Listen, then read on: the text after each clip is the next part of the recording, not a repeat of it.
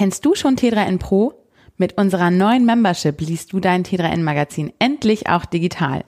Inklusive App mit vollständigem Heftarchiv seit unserer ersten Ausgabe.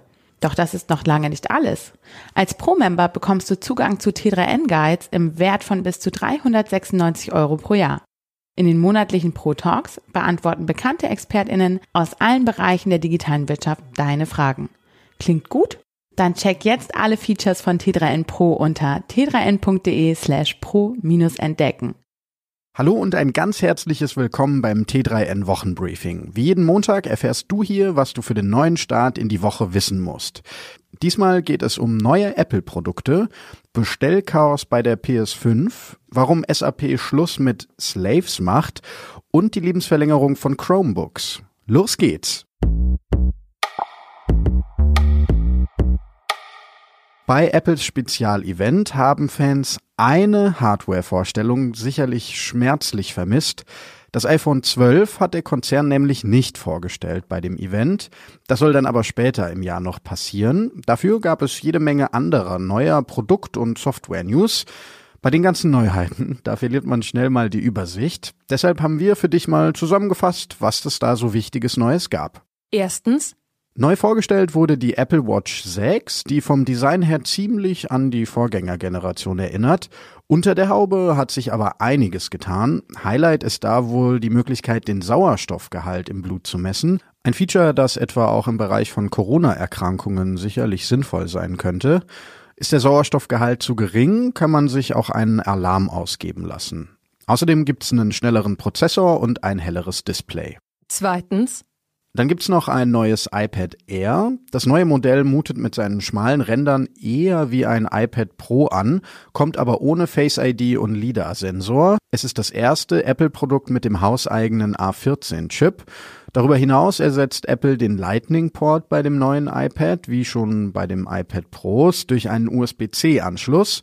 Mit dem kann nicht nur das Gerät geladen werden, sondern auch mit externen Speichern oder externen Displays verbunden werden drittens, iOS 14 ist da und bringt gleich mal eine riesen Neuerung mit. Mit iOS 14 ist es nämlich möglich, Widgets auf den Homescreen zu bringen und zwar in verschiedenen Größen. Heißt also viel mehr Möglichkeiten, den Startbildschirm zu personalisieren.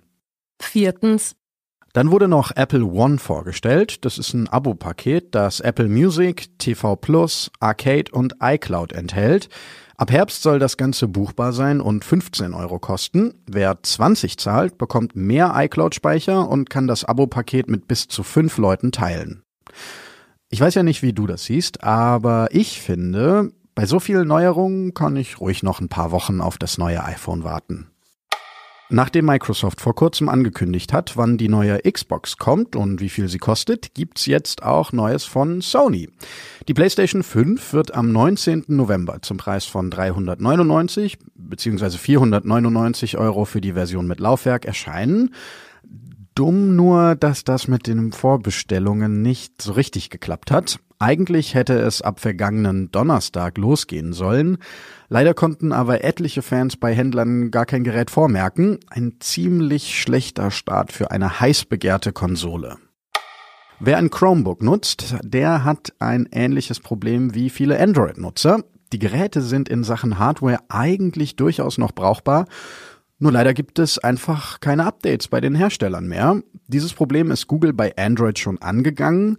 Jetzt will der Konzern auch Chromebook-Nutzern behilflich sein. Konkret soll es in Zukunft nämlich möglich sein, den Chrome-Browser auch dann zu aktualisieren, wenn es keine Updates mehr für Chrome OS auf einem Gerät gibt. Jeder Entwickler kennt Begriffe wie Master und Slave. Es sind gängige Bezeichnungen in der Informatikwelt, aber warum muss man im Jahr 2020 immer noch Wörter verwenden, die auf einen ziemlich dunklen Teil der westlichen Gesellschaftsgeschichte verweisen? Mm, Genau, einen richtig guten Grund gibt's eigentlich nicht.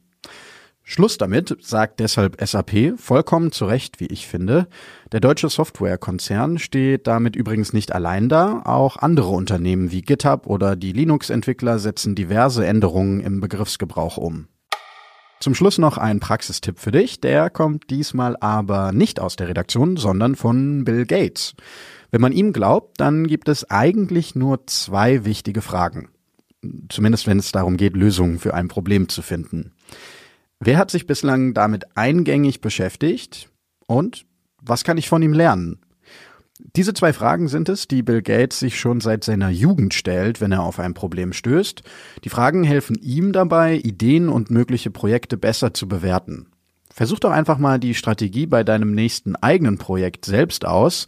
Vielleicht kommt ja das nächste Microsoft bei raus. So, damit sind wir schon wieder durch für diese Woche. Vielen herzlichen Dank fürs Zuhören.